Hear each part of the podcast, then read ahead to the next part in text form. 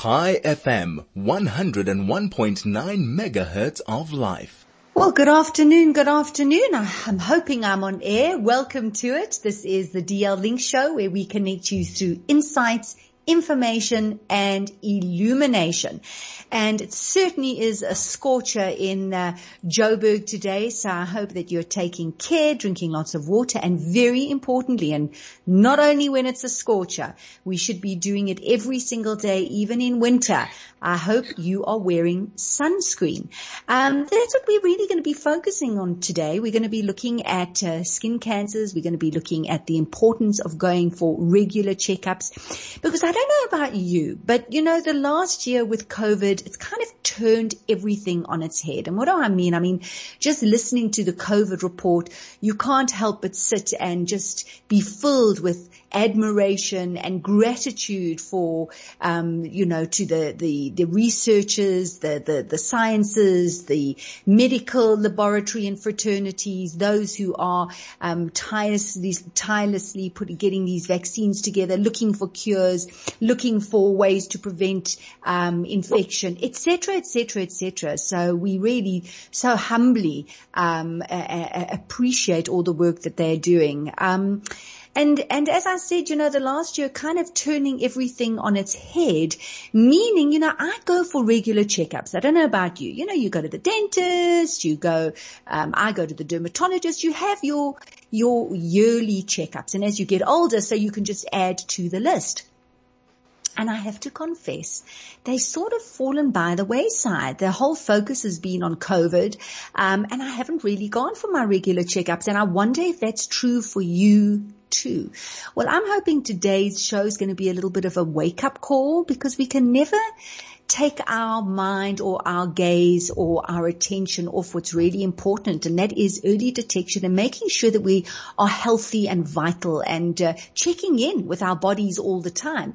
So we have a really interesting show lined up for you today. We're going to be looking, as I said, at skin cancer and we're going to be looking at two stories. One story where there was a slightly later detection and one story where there was an earlier detection.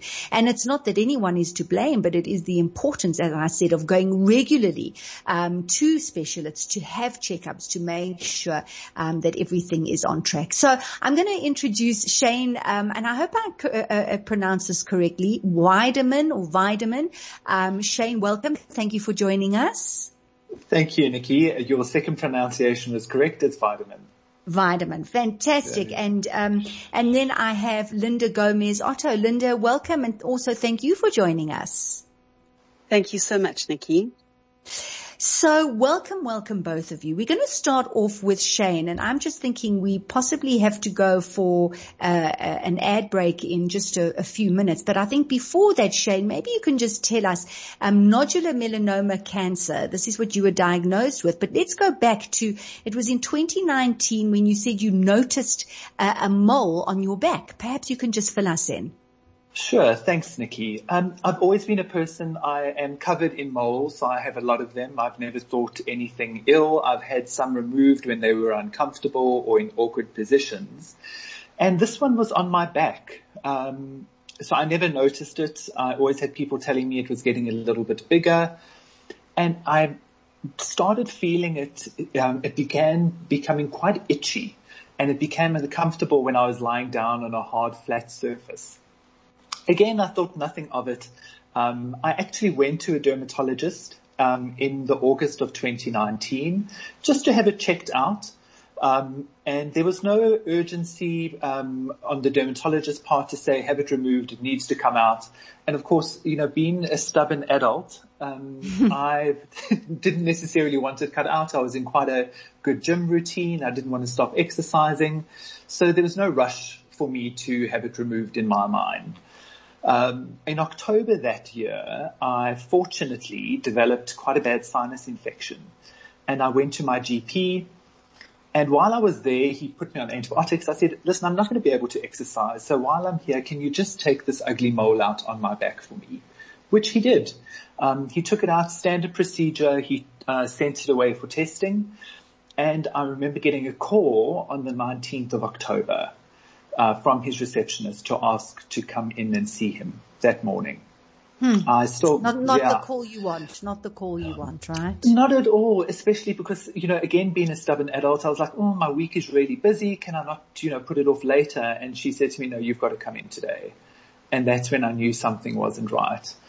Um, you know, again, I'd assumed that it was a, uh, the, one of the lesser, the less dangerous forms of skin cancer. Let's face it, all cancer is dangerous, but the less, I thought it was a less severe form. And when um, I went in and saw him and he examined the wound and he said it was healing really well, um, and he said to me, unfortunately, it has come back as nodular melanoma. He says, and it is a big one. Okay, so let's um, let's take a break um, and let's let's look at what this uh, melanoma is about and really the the kind of journey you then had to go on um, because I know that there was a, a, problem with getting the kind of medication that you needed for this particular cancer and I think that there are many people who are listening who know that story too well. So a quick break and we'll be right back. Hashtag you don't have to be Jewish. Welcome back to the DL Link Show where we connect you through insights, information and illumination. Nikki Seberin with you here. Um, and I started off the show talking about the importance of our regular checkups and making sure everything is on track. Um, I have Shayne uh, Weideman and Linda Gomes Otto um, on the show today sharing their skin cancer stories. Um, and Shayne, you know, I started off, as I said, saying early detection is important, but you did visit a dermatologist and this dermatologist said that it looks okay it was only when you went to your GP and had it removed and came back with a diagnosis of nodular melanoma cancer that it was a problem. That, that, I mean, here I am promoting going to the specialist and, and he didn't think that your mole looked problematic. And Nikki, I do want to say I don't blame anyone. It is incredibly easy in any, any medical profession and in any profession to miss something. So, you know, I, I, think the importance here, as you were saying, is the regular checkups. Mm. Um, something I do take full responsibility for is not seeing the same doctor regularly. I now have a dermatologist who is basically like a sister to me. I see her that often. Um, yeah. I see her every three months and she has a regular history of what my moles look like. So she is able to, without even using the MoleMax machine, at a glance, look at it and say that mole has changed since last time.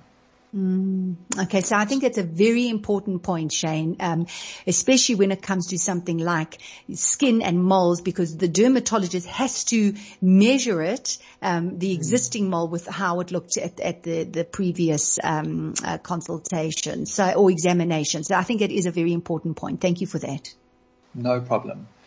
So um, yeah, I mean, given I had my the uh, GP was fantastic in that he had excised the entire melanoma. I had thought that was all that there was to it, you know, because that's usually in my mind, and I think a lot of people's minds, that's the way it works. You cut it out and then it's done. And he told me that I would have to go for a wider re-excision on my back. So what that meant would they would have to cut a margin of two centimeters around the original excision point wow. to ensure that they had removed the entire mole. Hmm. Um, when he phoned the surgeon in the consulting rooms, um, I must admit I've had the most fantastic team of people around me in, in managing this. I'm very fortunate.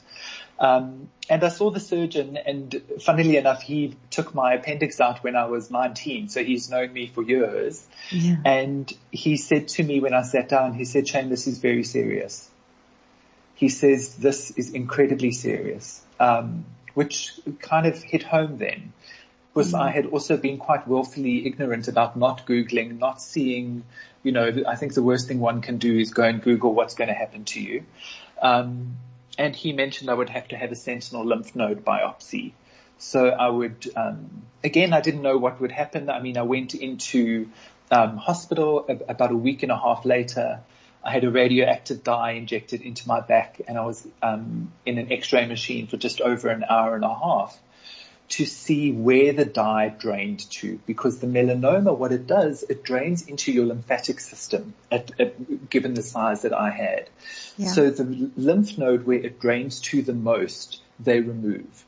If the, they detect any form of cancer in that particular lymph node, that means that it obviously has spread and they require further um, investigation. I am absolutely watched over by amazing guardian angels because given the size of my melanoma, um, the oncologist that I saw was surprised that it had not spread not only to the lymph system but to the brain, liver or lungs. Incredible. Um, and mine hadn't spread at all. Wow. I was so, so, so fortunate. Um, so I had my lymph node removed. Again, I want to encourage people to really take ownership of their health as well and ask the questions because that's one thing I've started doing. Um, one question I didn't ask though was how sore is this going to be afterwards? And I thought a lymph node removal, you know, it's a little lymph node. It's nothing major. Um, mm. I had a section taken out of my back. It's nothing major. I mean, I was off work for two weeks. I had to sleep on my back, unable to move my left arm because that's where they removed the lymph node for over a week. Um, it's a year later, every now and again, I still have residual pain. So yeah, it's quite a, quite a journey and I had it easy. I had it easy. That's the point I want to make is, you know, the, this is a journey of someone who is, I was lucky I caught it relatively early in terms that it hadn't spread. I'm not as fortunate as Linda. I'm a, Linda and I are actually mates. Um, okay. so yeah, Linda was far more proactive than what I was. Um, but I was lucky and I still am incredibly lucky. Shayne, I want to go back to a, a point you made about don't be afraid to ask questions. Um, and I think that sometimes we are, sometimes we're intimidated being in an off, uh, a doctor's rooms. We overwhelmed by diagnosis, these names we can't get our heads around, never mind our mouths around and it's so incredibly overwhelming. And uh, so I can imagine that first uh, an, initial consultation with an oncologist or whichever doctor you're seeing, you know, is a blur anyway. But when you talk about don't be afraid to ask questions, are you saying prepare questions before? Are you saying challenge people? Are you, does that include getting second opinions? Maybe you can just focus on that because I, I do think it's an important point. So I'll address the second opinions first. And Nikki, you're 100% right. I think a second, a third, and sometimes even a fourth opinion is critical. It is, for me, the multiple perspectives from medical professionals is um, paramount to you managing your health. Um, and you, for me, I, so uh, immediately after I saw my oncologist, she recommended a dermatologist. I went to see that dermatologist. I didn't feel comfortable with that dermatologist and I went to go see two others until I found one I was comfortable with. And you didn't feel bad about it because not I'm just all. thinking, oh, I feel bad to say, no, I'm not comfortable. Let me go to another one or no, this is your health. You have to take ownership, yes. your body. Yep, this is my body and I'm going to only see and work with people that I feel comfortable and that I can trust. Mm. Um, it is really important to prepare questions beforehand as well. One thing that I have learned is that given the, the huge range of tests, scans, um, excisions that I've had in the past year is to ask, why am I doing this? What point is this going to, you know, what are you going to do if something comes back and it shows positive? What's going to happen then? So to really be quite firm because I think a lot of the times it's not about challenging, but it's your body. You have to own your health. And I was incredibly fortunate in that I have a really close friend who's also a medical doctor and I would play back to her and say to her, you know, this is what they're saying. Should I ask something else? You know, and she was so um, kind and clear in directing me and saying, rather ask this question than that question. So again, really what I cannot emphasize is when I was having blood tests. So for example, I had to go for blood tests once. The, uh, nearly every block on the, on the form was ticked. And I looked at that and I said to the doctor, I said, why am I having these tests? Why are there so many? And they said, well, we want to see X, Y, and Z. I said, and if I don't have those, what is going to be the, you know, what's the, the problem if I don't have those? What's the, the pro if I have them? And they explained that to me and I said, actually, well then I'm not going to have those tests done because A, it's going to deplete my medical aid, which I need to keep, and B, there's, it's not going to serve any purpose. So no, we're not going to do those tests. Hmm. Mm. Which is potentially not the right thing to do, but for me it works. Yeah. Well, you know, your circumstances, everyone's circumstance is, is different. We all coming, you know, from completely different um, situations. But what I like about that, Shayne, and what you're saying is, it, it, you know, it, it's, so many people have described, cancer warriors have described this feeling of being out of control. You know, you diagnose and all of a sudden this feeling of not being in control and waiting and seeing what happens. And this kind of gives the sense that you're steering the ship. You know, when you are informed and when you ask the right questions and you're making choices, and I'm not talking about trying to take over the job of the, these incredible medical professionals, but just steering the ship as in you are making little decisions for yourself, which I, I don't know, it resonates for me. I think it sounds, it sounds pretty powerful. Um, Shayne, I'm going to put you on hold, not put you on hold, um, because you're going to stay there because we're going to be talking about the medical aids and the problem that you had with your particular treatment in a moment. But first I want to bring Linda. I want to introduce Linda once again. Linda Gomes Otto. Linda, welcome, welcome, welcome.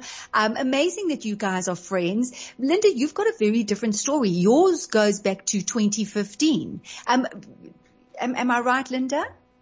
Yes, that's right. And, so, and tell us your story. So I um I had a tiny, tiny little black freckle that appeared on my upper left shoulder. Noticed it, didn't think anything of it. In my mind, skin cancer was moles. So I'd always been worried about moles. This wasn't a mole, it was a freckle. Yeah. And I remember going to my sister and she saw it and she said, Lenny, what is that? And I was like, oh, sis, I don't know. She goes, you better go get it checked out. And it was because of her that I thought, let me go and see a dermatologist. Went to the dermatologist. The dermatologist looked at it. She said, doesn't look like anything malicious to me, but take it out. Anyway, like Shayne, I got the dreaded phone call where the receptionist wanted to see me and my heart sank because I knew that the only reason they would want to see me is if something, something didn't if something came back um, that was concerning. Very luckily, it was very early stage, stage zero um, in situ melanoma. And what that meant is that I, like Shay, needed to go for a re-excision where they had to clear the area. Um, what was quite interesting is that I have a, a five centimeter scar for a one millimeter freckle that was removed mm-hmm. because of how they had to clear the area. And, you know, that was it. I, I didn't have to go for any chemo or any radiation or any, anything else because it hadn't penetrated a certain level of the skin. So I was very lucky. What was interesting for me though is um, I then went to go see another dermatologist who does mole mapping and I see him religiously. And I went for him a few, a, a while later and I said to him, listen, there's another mark on my right shoulder over my um, MMR vac scar, one of the little dots. And you know, it just hadn't been healing. It had been kind of like niggly and not healing, just a little tiny thing that just would never heal. And what was fascinating to Shayne's point about second and third opinions is I'd been asking my GP and I'd actually asked the other dermatologist that identified the melanoma, well, that um, initially diagnosed the melanoma. I'd been asking him about this for I don't know how long and everyone said, oh, it's nothing. Turns out it actually was a basal cell carcinoma because the second dermatologist biopsy. Again, thank goodness it was something that was easily treatable. So, I mean, I was just so blessed that but, but, but, yeah, that, that, that my story is very different to Shayne's, mm. but it's been fascinating since I've told my story, how many of my friends and family have said, oh, you know, Linda, I've got this thing on my back. What do you think? And I'm like, just go. You shouldn't even be asking me. Go and get it checked out. Yeah. So um, the early detection is, is really important. And I think also to Shayne's point, asking questions. The one um, thing that was quite difficult for me is once the initial diagnosis and I needed to go for a re-excision, it was really difficult to know who I had to go to. So I was phoning oncology departments and all sorts. And they were like, they, they couldn't help me. And eventually I realized I only had to go to a normal plastic surgeon for the clearance. I didn't have to go to an oncologist. But what's, what's interesting is there's a lot that you don't know. And sometimes you also don't get the answers from your medical aids and that. So it helps to have people in the know, like friends, who can also just give you guidance and support and support. So yeah, I'm five years free, um, and wow. clear. I'm very Wow, mm. Linda. And just, just, um, did you do, I mean, you know, we've heard that looking at uh, Google is not always a good idea. Shayne, Shayne didn't want to do it, but did you do it? I mean, you, are talking about not getting information, so you relied on your friends. How, how did you eventually get the information you were looking for? Well, I mean, the information I was looking for particularly, I'd been asking my medical aid for guidance. You know, the different plans you have to go to ah, specific uh, providers. And so I was struggling to find a provider in network that could do the second surgery. And um, I, unfortunately, and I, I, I don't have an issue with my medical aid, but unfortunately, they, they weren't really able to give me that level of, of, you know, detail that I needed. So, um, you know, so it can be quite hard actually when you're confronted with this challenge. You don't always get the answers that you expect mm. from your medical aid and. Mm. Uh, thank you for that, Linda. And I think that's very true. It's, as I said, it's uh, you're overwhelming, you know, you're dealing with a diagnosis and then a treatment plan and then the dealing with the medical aid and payment. You had a pretty unfortunate um, situation, Shayne, in that the, the, the, the treatment that would help you is not available in South Africa or your medical aid doesn't cover it. Perhaps you can just expand on that.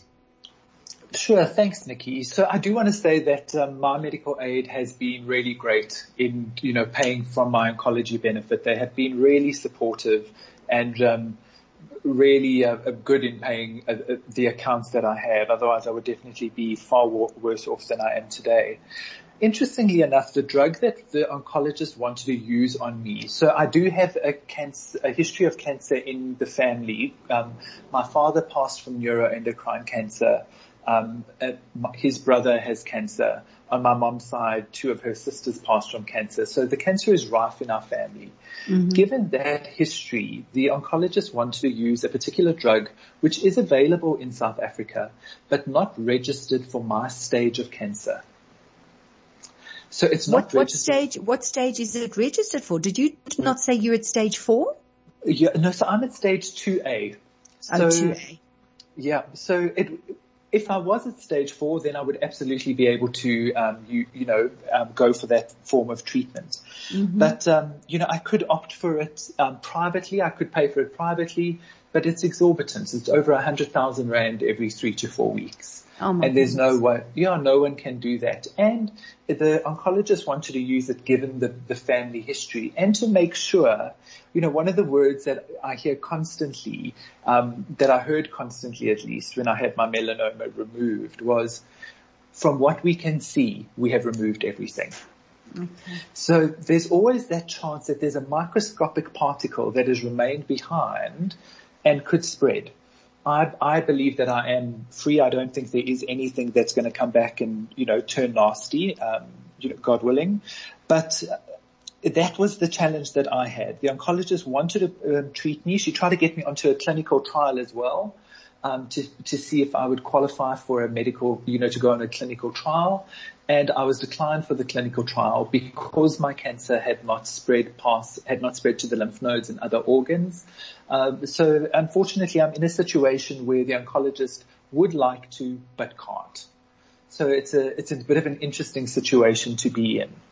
Mm, I've I've heard of another situation or of someone else um, also having to go, well, the recommendation going on a particular treatment, but not available at that stage. And I think that this person then went off to India. Um, and there are some people who are in a position to be able to do that because then they can have access to this medi- medication, which is very interesting, uh, Shayne. So we're gonna we're gonna take a break, and after the break, um, I'd like to just explore a little bit more then one, once you know that, you know, this is what the oncologist recommends and it's not an option, um, what you do with that, what treatment you then go with and what, what are you happy with and what, you know, what sits well with you. So let's take a break and, and we'll continue with that after the break. Chai FM, your station of choice since 2008. Welcome back to the DL Link Show. Um, today we're really highlighting, we're talking about skin cancer.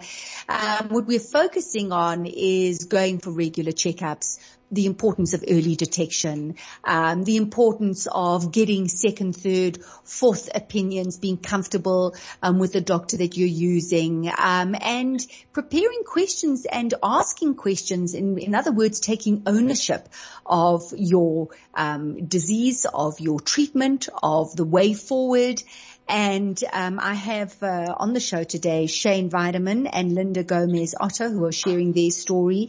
Um, and Shayne, before we um, carry on, I just want to remind our audience, you know, that you were diagnosed with this melanoma, and it was at, at quite a, a, a well, stage two. You said you had to have um, an operation, but the medication that your oncologist recommended, the treatment, I beg your pardon, um, would not be covered by your medical aid at that stage two, but rather at stage four. And I, I said just before the break, how do you deal with something like that when you know that this is your health, this is your life, um, this is a medication, a treatment she recommends, and you can't go on it? How, how, what do you, what, what way forward? You know, it's such a it's such a good question. I think one of the the biggest things that people tend to forget when they go through this type of situation is one's mental well-being.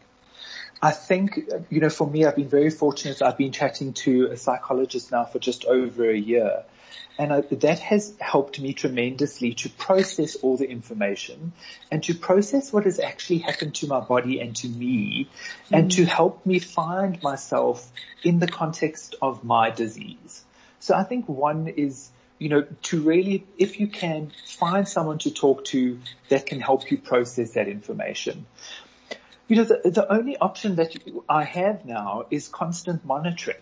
So I do go, I see my um, oncologist every three months. I see my dermatologist every three months. I go for regular scans.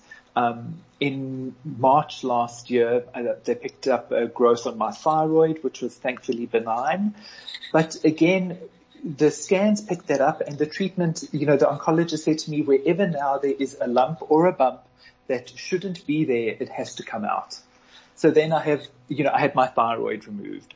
Um, my dermatologist, um, I had a mole grow back in the original melanoma site, um, which had to come out. It showed um, melanoma-like qualities, although it was not yet a melanoma. So I had to have another wide re-excision. So it's a constant. Um, as Linda said, the regular checkups are critical for me, and managing anything that comes up after that. So if you, and you can only, one thing that I've really learned is to take this a day at a time. It's really hard for me because I live life in anticipation, but mm-hmm. it is take it a day at a time. What do I know today? And a great piece of advice, um, actually my, my manager at work gave me. She said to me one day, she said, and today you're healthy. She says, tomorrow you don't know, but today you are healthy. And that I keep with me every single day, that today I'm healthy. Mm. It's a, it's a wonderful mindset uh, to have. A wonderful, wonderful outlook. Did you change your um, exercise? Did you change your eating? Anything like that change?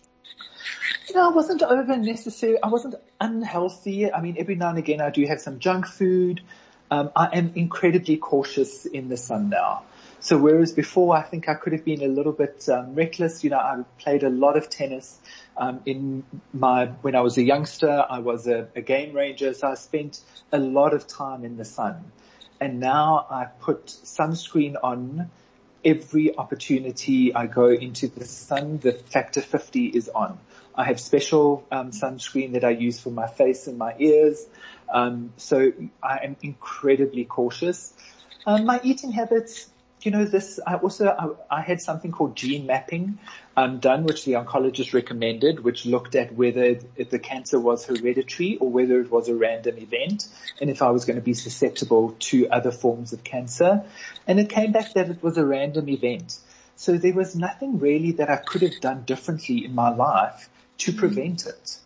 Mm. So I, I, you know, I do, I am cognizant of what I put into my body, but um, yeah, I haven't changed it dramatically because there wasn't that much to change. Yeah, yeah, amazing, uh, amazing mindset. Linda, over to you. Um, so you, I mean, you've said five years cancer free.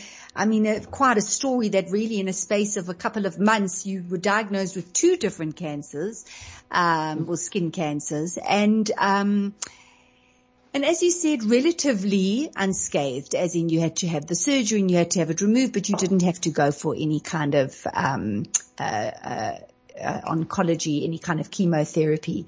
But the question for you, once after the diagnosis, um, and you go regularly for checkups, how did it change your life, if at all? I think what was quite interesting is just how I um, how I changed in the eye of an insurance an insurance company. so interesting. I was looking at um, alternative insurances and suddenly I was like persona non grata. They were like, mm, sorry for you, cancer diagnosis. We don't want to, we don't want you around. And I was like, fascinating. Really, Linda? Sure. like everyone wants your business and all of a sudden they're like totally not into you, which is you've, really. You've been marked. You've been marked by the sea. Now we don't want you. Not going to insure you. It was so interesting, um, because it's, I, even today, I don't really, you know, like when people talk about cancer survivors, even though I didn't go through the trauma that so many people go through, like, it, you know, there's still, there's still that sort of thing. And it's, it's hard getting your head around that. What was interesting is my dermatologist um, actually told me that a lot of the sun damage that we've done to our bodies was done when we were children. So um, we definitely have to continue, you know, being careful in the sun. And I am not always careful, Shayne. I'm bad. Um, so I a lot better than what I am in the sun. Um, but you know, a lot of the damage is done when we're younger. So um, I think it just speaks to parents then, you know, being quite vigilant with their children's skin and um, making sure that they. But um, yeah, you know, luckily I didn't really have to change much else. I mean, there's no history of skin cancer in my family. There's other cancers, you know, in in the the aunts and uncles. So yeah, um, I, I think it was a, I think it was a random event. Um, you know, and it might also have been caused by medication. There's a school of thought that, um, that maybe it was caused by my thyroid medication that I wasn't absorbing properly. I mean, and that's just, I have no idea whether that is true or not, but it was quite, it was quite interesting to think, well, why me? And how did I get it?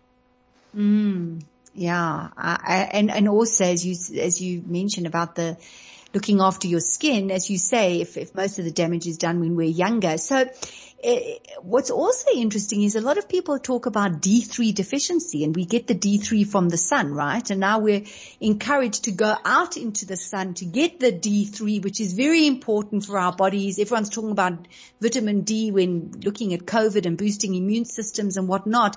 And yet when we go out and we um, have to put on um, a sunscreen, it prevents the, the body from absorbing the D3. So when you do go out, um, Linda, I mean, you've said you're not very good. Are you, are you at least disciplined about the time of day you go out? Because dermatologists recommend going earlier or much later to get the D3. Are you aware of that at all or, or doesn't it concern you?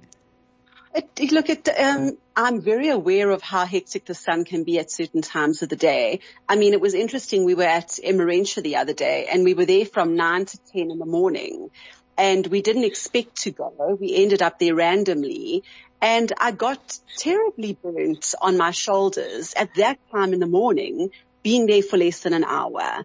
Um, so the sun is quite brutal at the moment. So I'm not sure, you know, what sort of times of day are best, but what I do recommend is that if you are going to be going out, factor 50. And I've definitely found that the factor 50 helps.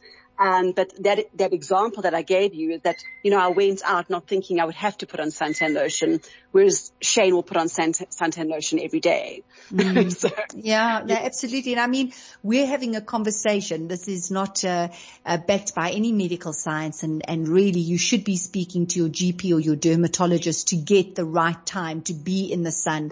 Um, when I mentioned the D3 and we're talking about, uh, you know, how harmful the sun rays can be, um, always always, and please, you know, this is just a discussion we're having amongst ourselves, but please do speak to um, the right medical practitioner to get the correct information to make sure that you are doing the right thing. And for people who who have also in the same boat who are cancer uh, warriors, um, they're looking to be reinsured. Was it a, a, period of time you had to wait, Linda? What what recommendation do you have um, um for our listeners? Hopefully I didn't lose insurance and I've stayed with my insurer. So, um, thank goodness that wasn't the case. But they do say that you need, um, five years. So if you want to change, if you've got insurance right now and you get diagnosed, you're going to need to stay with your insurance. Um, but they say that after five years, I believe, and, um, uh, you know, that was what I remember, that you can then start applying. But I think it'll always be, I think it'll always, um, uh, count, um, as part of your risk assessment, mm-hmm. your underwriting. So, um, depending on if you're underwritten as an individual, I do think it'll influence the sort of premium that you would need to pay. Um, but yeah, it was five years, but I haven't tried to get new insurance from another insurer. I've stayed with my insurer. Okay, fantastic. We're going to take a break. Um, after the break, we'll be um, just um, ending off the show. So last break and we'll come back to you. Chai FM, your station of choice since 2008. Thank you for staying with us. This is the DL Link Show where we connect you through insights, information and illumination. I'm Nikki Seberini. Um, and for those of you who've tuned in and don't know what the DL Link does, well, it's an organization that was founded in 2010 by Michelle Goodman and Jackie Artsula.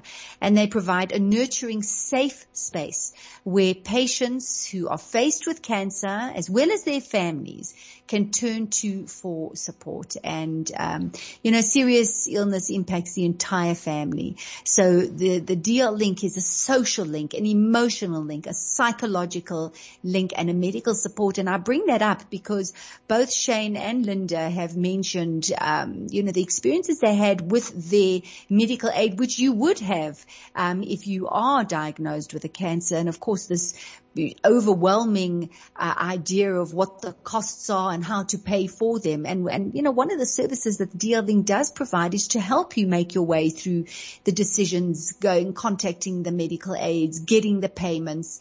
You know, that besides the challah on a Friday, besides the supporting the family, besides the hot meals when you come back from chemotherapy, someone to lift family members, to entertain your kids while you can't, um, you know, inviting you to wonderful wonderful days of pampering and helping with wigs and all sorts of things. So even though we say that the doors are closed, the windows are very much open at the DL link and um, hopefully when things calm down, when we over this this second wave, um, the DL link will be able to open doors once again and have those wonderful days, those pampering days, those days of getting together, being informed, having the experts come and talk to you.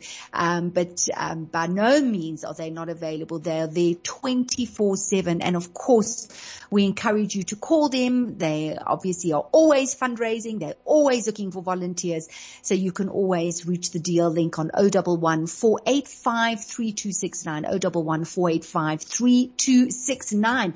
So I have Shayne Weideman and Linda Gomes Otto on the line and on the show today. They've been sharing their story, uh, quite different stories about the experiences of skin cancer. And Shayne, just before we say goodbye, you've left us with really very valuable information from, from your perspective. Anything else you want to leave our listeners with before we say goodbye? Very quickly, just to wrap up.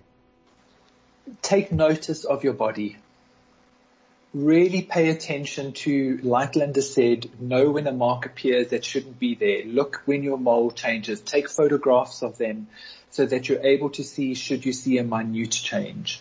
That would be my, my best piece of advice that I could give. Oh, fantastic, Shayne. Thank you. And Linda, over to you. Anything else you, that we haven't covered that you think is important from your journey, from what you've heard from Shayne's journey, other friends that you think is important for our listeners? I think for me, just the sharing of the stories, and I want to thank Shayne for uh, um, for coming onto the show because when I read his story, I was, you know, it was quite a, it was quite something for me. We don't realize the power of us sharing and telling our stories. And it's through the sharing of stories that we encourage and um, encourage and give people the courage to go and do the things that they perhaps have been putting off. So mm-hmm. that's the only thing that I'd like to leave is that if you are a survivor, if you've got a similar story, share it with your communities. They need to know because it helps nudge them that perhaps they're, they're, they you know, they're scared of doing something. It just helps to encourage them to actually do what they need to do. Mm, so true, Linda. I really love that. And also, of course, that you're not alone. Um, you know, Shayne, you spoke about this wonderful support and so did you, Linda, with your sister and everyone else. So, and that's what the DL link is. It is this link. It's a support and uh, we're there for you, as I said, all the time. I want to thank you, Shayne and Linda, for joining us. It's been really lovely thank having you. you both on the show and very, very valuable for our listeners. We do appreciate it. Thank you so much. And uh, thank you for tuning in every week. And uh, just a reminder that if you've missed part of the show or if you couldn't get to the entire show, we do podcast the shows. You've just got to go from tomorrow to the uh, Chai FM website. You'll see there's a little button. Click on podcasts. Look for a Thursday. Look for live links, um, and all the shows are there. Um, I hope that you've benefited as much as I have. I hope you've taken notes. Um, and most of all, yes, connected and not feeling alone, but very much loved and supported. So for me, Nikki Seberini, until next week, do take care. Goodbye. Chai FM, your station of choice since 2008.